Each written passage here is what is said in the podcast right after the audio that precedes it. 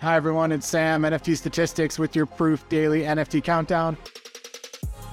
Woke up this morning, not really sure what to talk about, and then did some work, and now I'm pretty pumped. I think there's a lot of cool stuff to talk about. So let's get to it. Starting with a quick market overview ETH volumes again in that 19,000 ETH range, kind of where we've been for most of the week. Now, one thing that's interesting is that actual number of trades was down a fair bit. One of the days with fewer trades of the past couple months.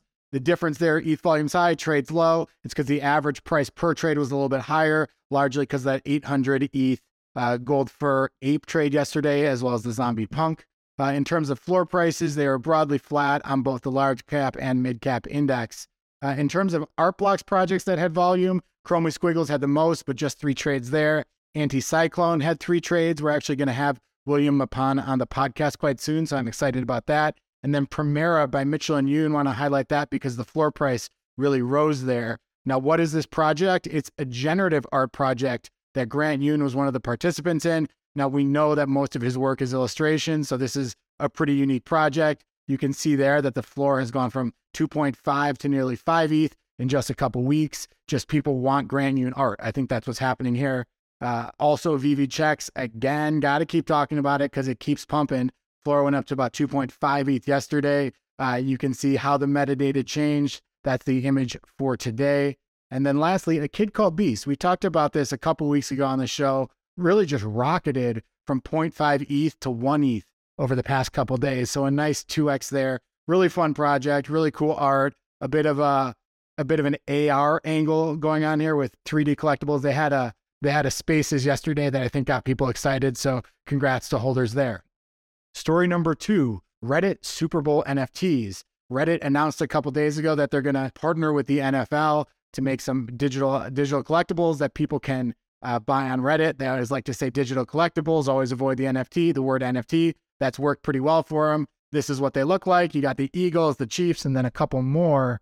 NFTgators, you know, recently put a story out about how Reddit added 4 million newly minted Polygon based NFTs in just two months. I think we've heard this story a few times about how the wallet number is absolutely booming. It's over 6 million wallets have been created on Reddit.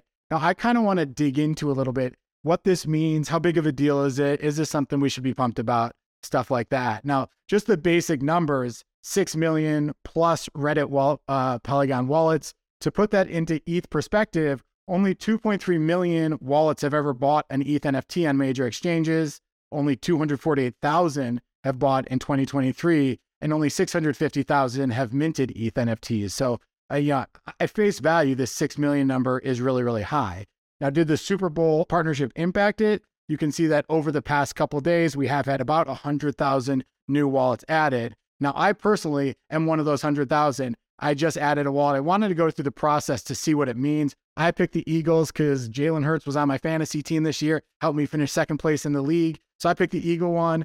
Let's go. All you got to do is add a password. Okay. So you pick your avatar and then you add a password and boom, you got a wallet uh, and you can take it and you can do different things with it. So I think that, you know, one of the interesting things here is like, yes, people are creating wallets, but it's a very different process from the NFT process we're used to. This is basically just as easy as picking a picture and a password, and suddenly you have it. No money involved, no cryptocurrency, just pick one. So it makes a little more sense now that so many people have minted. It's just so easy to create a wallet. And, you know, the real barrier to entry, though, in my view, the hard part with NFTs is getting people to pay money for the JPEGs, pay money for the NFTs. That's the big step. And we haven't really seen that in Reddit quite yet. If you look at this chart, this is the unique buyer count of, of avatars on, on Reddit. You can see that it's basically below 100 per day if you look at people who are actually paying paying on exchanges and, putting money into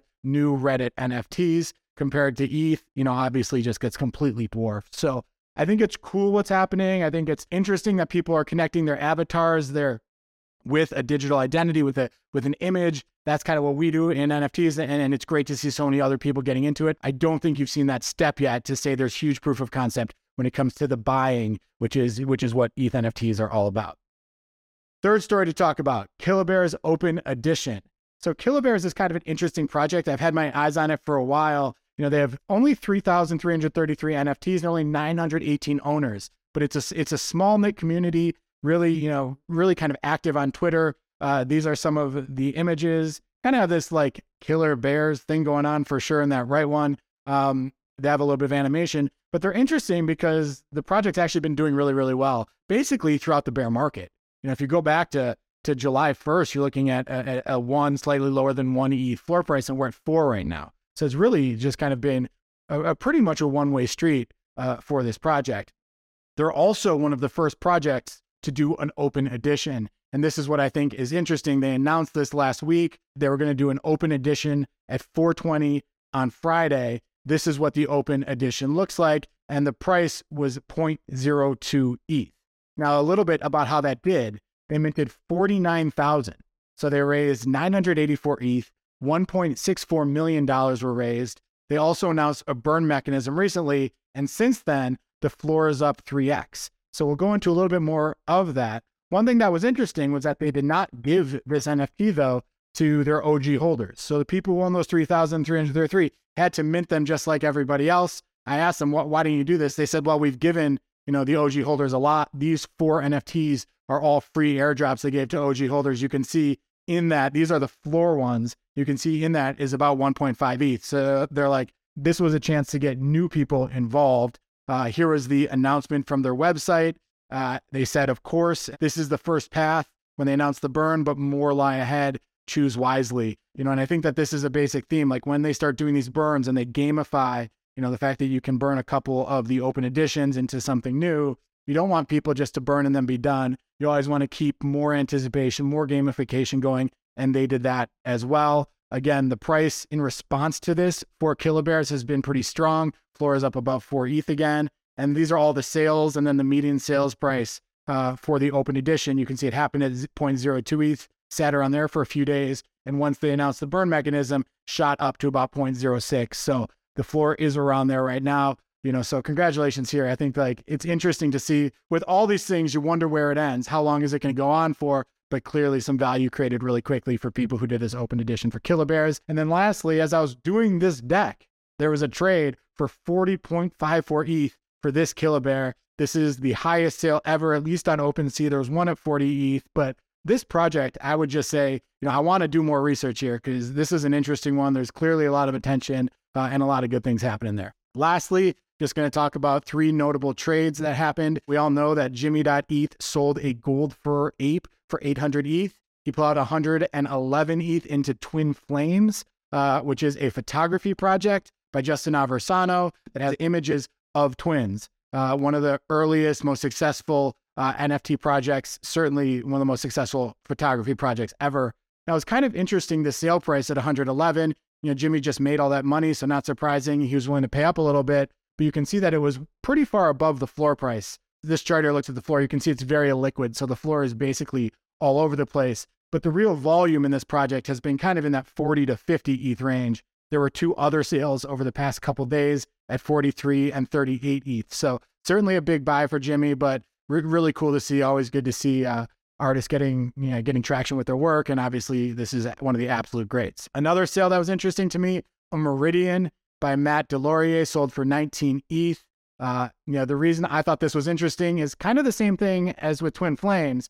You know, this is not a unique Meridian. It's very aesthetic. I think those colors are very, very cool. The polychrome, all the different colors make something really unique. But it was bought for 19 ETH versus the floor over the past 17 or over the, past seven months has been around 10 ETH. So someone really paid up for this. Uh, always love to see it when that happens. People picking the NFT that they like, that fits them, that they want to hold.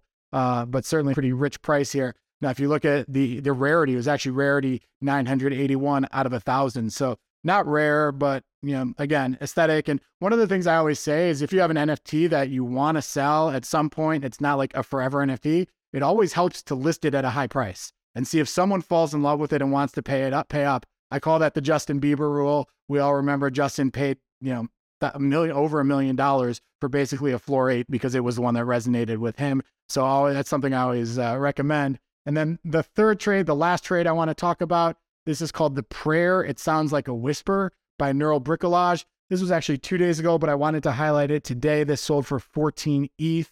Um, you know, it's just kind of an interesting piece, largely AI based. But what Neural Bricolage does is often uses her her photos, her prints, and mixes them into the AI model. I'm not sure if that's what she did here, but overall, just a really interesting artist to keep track of. She's had some huge sales, and some of these are actually just her own kind of her, her own drawings, but most of them have some AI component uh, that use AI and blend that with either photos, her work, or just AI straight up from the prompts. You can see she's had sales of 25 ETH, 27 and a half, 20 and 10. Uh, still, you know, 14 ETH is a really good sale, and congrats to her for that. That's all for me today. Hope you enjoyed the show. Do like it.